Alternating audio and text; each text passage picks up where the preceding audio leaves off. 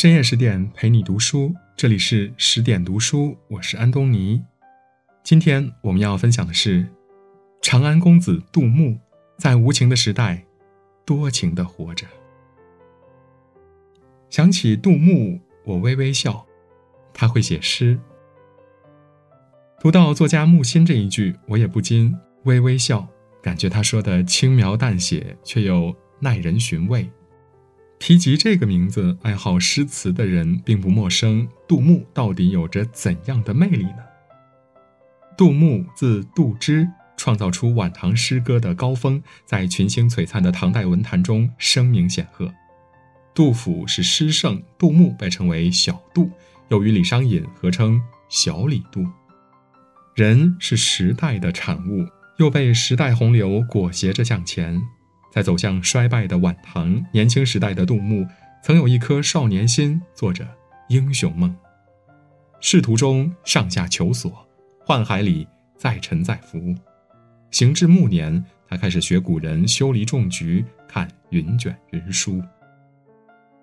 终其一生，杜牧和很多拼搏过的人一样，在无情的时代，多情的活着。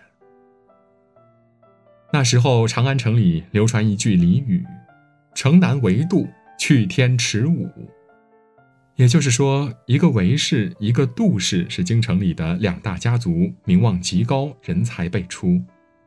公元八零三年，杜牧出生在京兆杜氏，他的祖上着实阔过。祖父杜佑做过宰相，同时也是史学家，创立史书编纂的新体裁。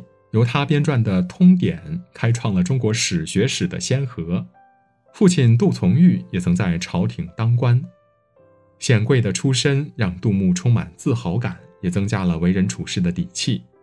他在劝学诗里告诉后辈：“我家公相家，剑佩长叮当，就地开朱门，长安城中央。”家风是最具影响力的教育，对一个人的成长和思想的形成起着潜移默化的作用。在剑佩长叮当的工匠家长大，杜牧少年才俊，喜爱读书，博采众长，以诗文成名。二十三岁那年，他凭借爆款文章《阿房宫赋》成为文坛的后起之秀，也展示出他的王佐之才。杜牧还是一位爱国青年，他怀有安邦守国之志，为此关注政治，研读兵书，还给《孙子兵法》注解。军政方面的思想和才能，让他成为唯一被载入史书《资治通鉴》的诗人。二十来岁，一腔热血，意气奋发，他以平定藩镇之乱、澄清天下为己任，将英雄情怀写进诗里。关西见男儿，是肉鲁杯羹。请属戏鲁氏，谁其为我听？荡荡乾坤大，彤彤日月明。赤起文武业，可以获鸿名。看似谦虚，口气却很大。他信誓旦旦地说：“好男儿应当振作精神，削藩平乱。”他以周文王、周武王为榜样，决意干一番事业，还天下清明。做人如果没有理想，就跟咸鱼没有差别。可江湖浩渺，鱼跃龙门不易，咸鱼翻身也很难。在今天，学历是求职的敲门砖；在古代，科考是读书人的唯一出路。出生名门的杜牧也不能免俗，追求理想之路同样需要一步步去走。家在城南杜曲旁，两只仙桂一时芳。杜牧写下这两句时，二十六岁，一定满怀傲娇。那一年，他人品爆发，一年两中科第，也从此踏上仕途。刚参加工作，杜牧投在淮南节度使牛僧孺幕府中任职长书记，被调遣到当时的一线城市扬州。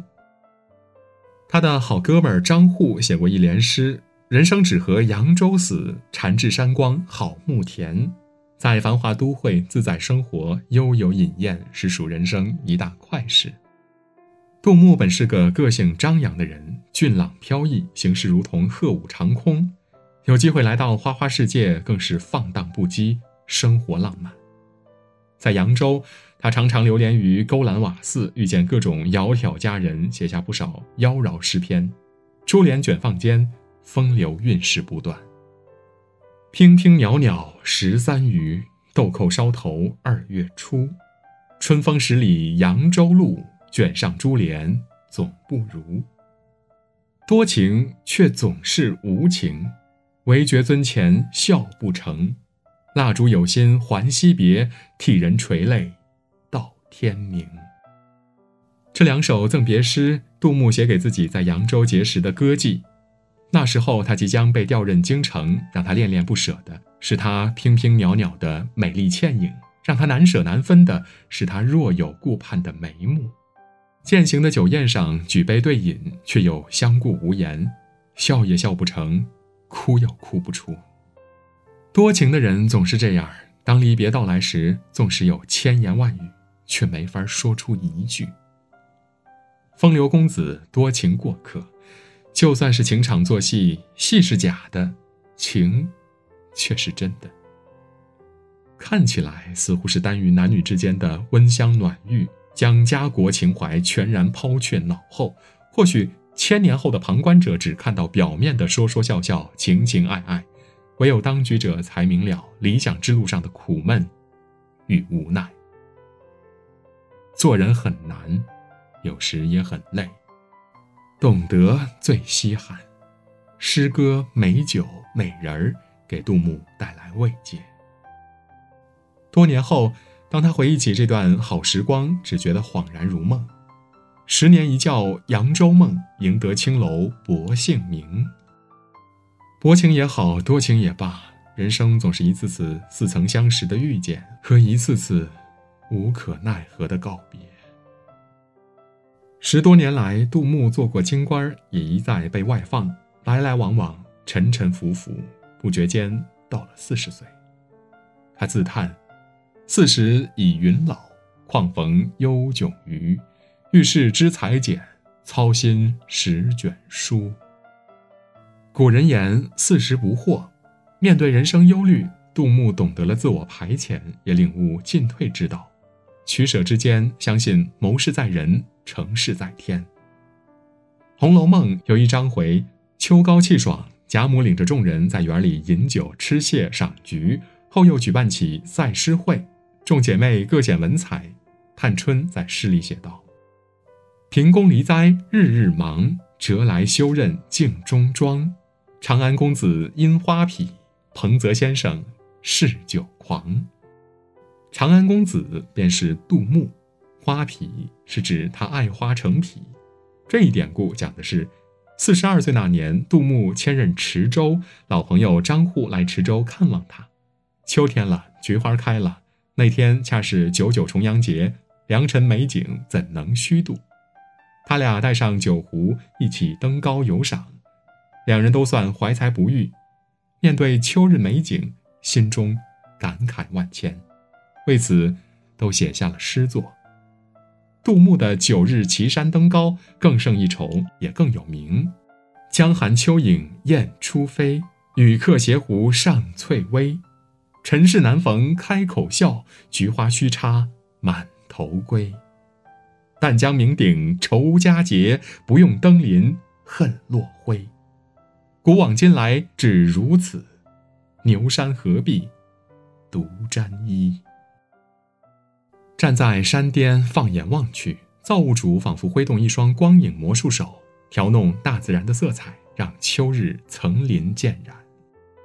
江水悠悠，平阔如镜，远近景倒映其中，又像是一个怀抱，含容秋日的光影。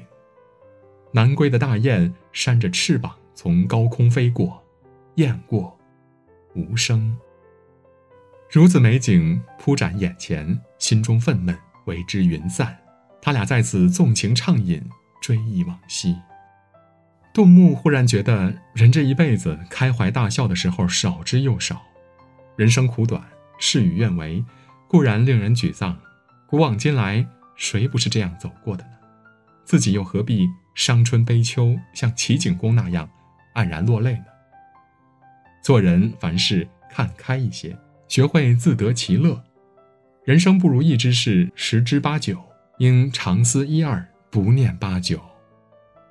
如此一想，他像个调皮的孩童，采摘几朵野菊，插在发间，然后与友人高高兴兴的下山去。尘世难逢开口笑，菊花须插满头归。这一刻，也许是他生命中最忘我的时刻。曾几何时，这种返璞归真的烂漫，笑傲江湖的旷达，已成为一种遗失的美好。在经过冰与火的淬炼后，一个人的灵魂将变得坚韧而通透。苏轼从乌台诗案里死里逃生，贬谪到黄州，他对生命有了新的感悟：人生有味是清欢。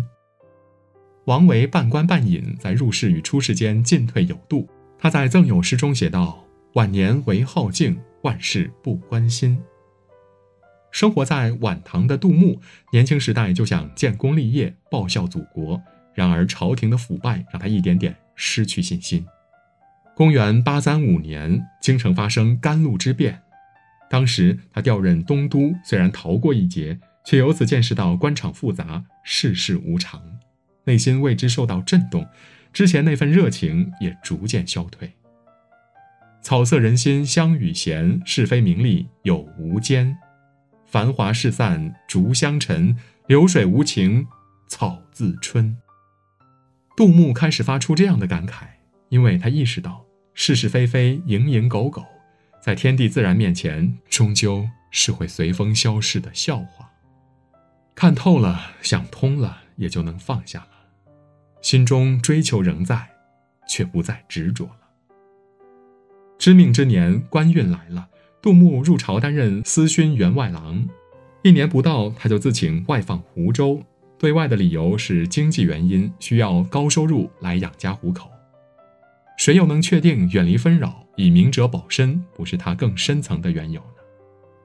离开长安前，杜牧登上城南的乐游原，眺望这片生于斯、长于斯的土地，将心声诉于诗歌：青史有味是无能。闲爱孤云，静爱僧。欲把一挥江海去，乐游原上望昭陵。快五十岁了，他不再像少年时那样雄赳赳、气昂昂，转而喜欢另一种风格：孤云般的闲适，僧人般的清静。只不过，爱国之情依然在内心涌动，成为前行的原动力。对这位文坛前辈陆游很仰慕。他说：“江南四寺楼堪倚，安得身如杜牧闲。”这份闲情背后也有着诸多的无奈吧。行至暮年，杜牧越发认识到人生短暂，及时行乐才是王道。世间浮华，除了写诗，其余尽属虚名。他写诗也只是为了在写的过程中获得乐趣和寄托。当生命走到尽头。杜牧将生前大部分的文章和诗篇付之一炬，据说留存下来的作品只占十之二三。这十之二三的诗篇，已经让我们看到了一只来自晚唐的闲云孤鹤，窗前赏花，半山听雨，月下饮酒吹箫，在无情的时代，多情的活过了一生。今天的文章就到这里，更多美文，请您继续关注十点读书，也欢迎把我们推荐给你的朋友和家人，一起在阅读里成为更好的自己。我是安东尼，我们明天再见。